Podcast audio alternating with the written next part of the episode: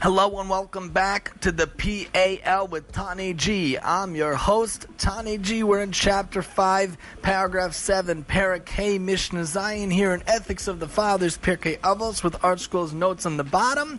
We keep trudging along, and God willing, we're going to finish season 1, 2, and we hope you join us for the whole season 1 and come back for the future seasons, God willing, Emir Shambly Neder.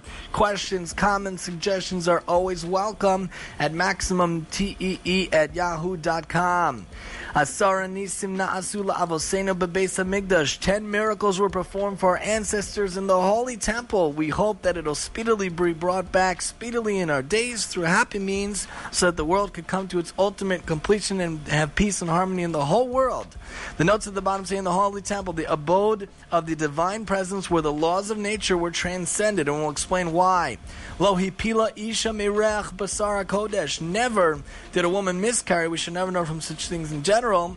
Mereach Besara Kodesh, because of the aroma of the meat of the sacrifices. The notes at the bottom say the meat of the sacrifices, flesh of the offerings, were burned constantly on the altar and for the meals of the Kohanim. The miracle was that no pregnant woman ever craved to eat this meat, for it would not be permitted her, and she might miscarry, God forbid, if her craving were not satisfied.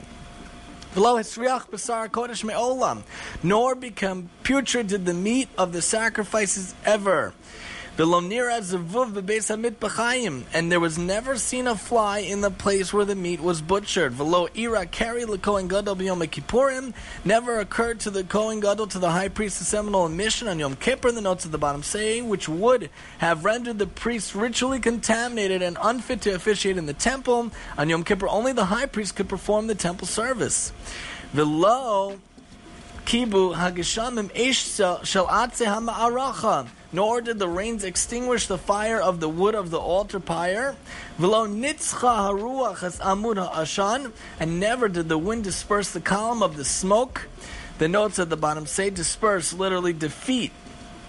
nimse pesul ba'omer, and never was there found a disqualification in the omer. The notes at the bottom saying the sheaf of barley offered in the temple on the morning of the 16th of Nisan, after which People were allowed to eat the new grain crop. A limited amount of barley was cut on the night before the second night of Passover and offered the following morning. Had a ritual defect been found in the barley, the offering could not be brought that year. alachem, or in the two loaves. Notes on the bottom say these had to be baked before the onset of Shavuos and offered on the festival itself. If they became disqualified by a defect, replacements could not be baked.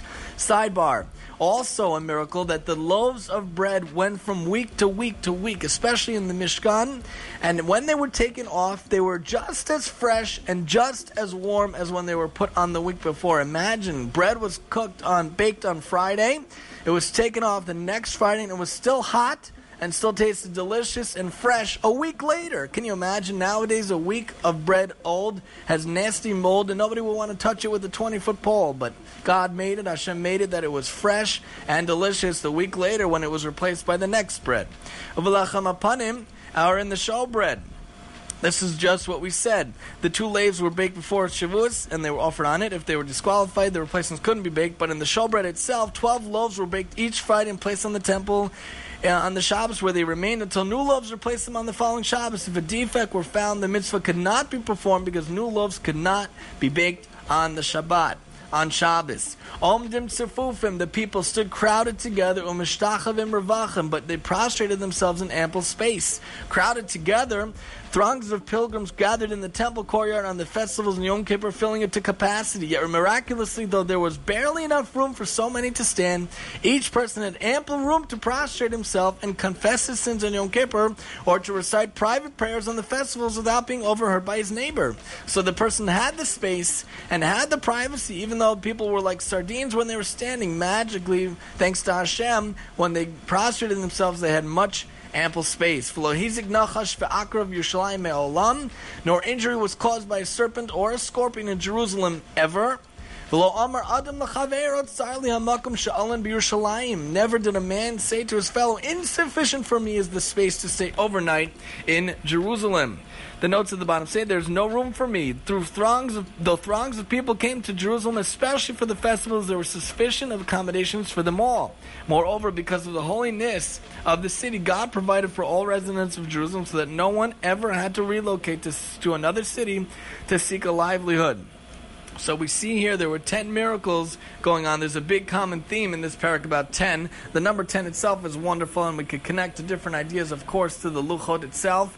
There were 10 Dibros, five and five. One one side to connect to, to Hashem, and one side between man and his fellow. And the major question is why is honoring the parents and honoring Shabbos on that side when really it should be really between man and his friend, especially honoring his parents. And the answer could be because God is the third partner in the relationship of when you come into force, when you come into being. Man and woman contribute, and God gives the Holy Soul and allows it to come together. So when you honor the parents, you're honoring God Himself.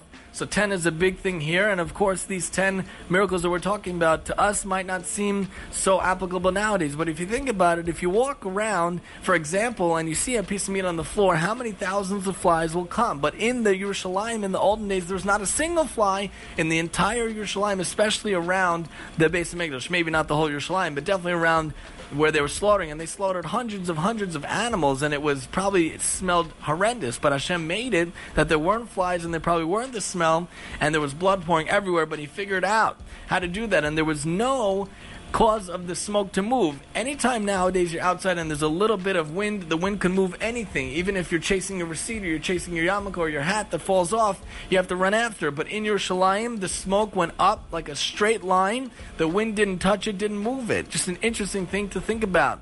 And nobody got injured. There are thousands of animals, thousands of bugs around, but nobody got touched. Even in the midbar when they're walking, God caused it that the that the the clouds and whatnot paved the way for them and killed any damaging insects or damaging bugs or whatnot, even a snake or a scorpion or anything that could be dangerous or lethal. Hashem took care of. And here also nobody got injured because you come to serve God, God will protect you. Shiluah, uh, they say shiluchay mitzvah in an and this could be a practical point we could think about. Try to do as many mitzvahs and be a shaliach, a messenger for people as much as you can because God gives extra protection.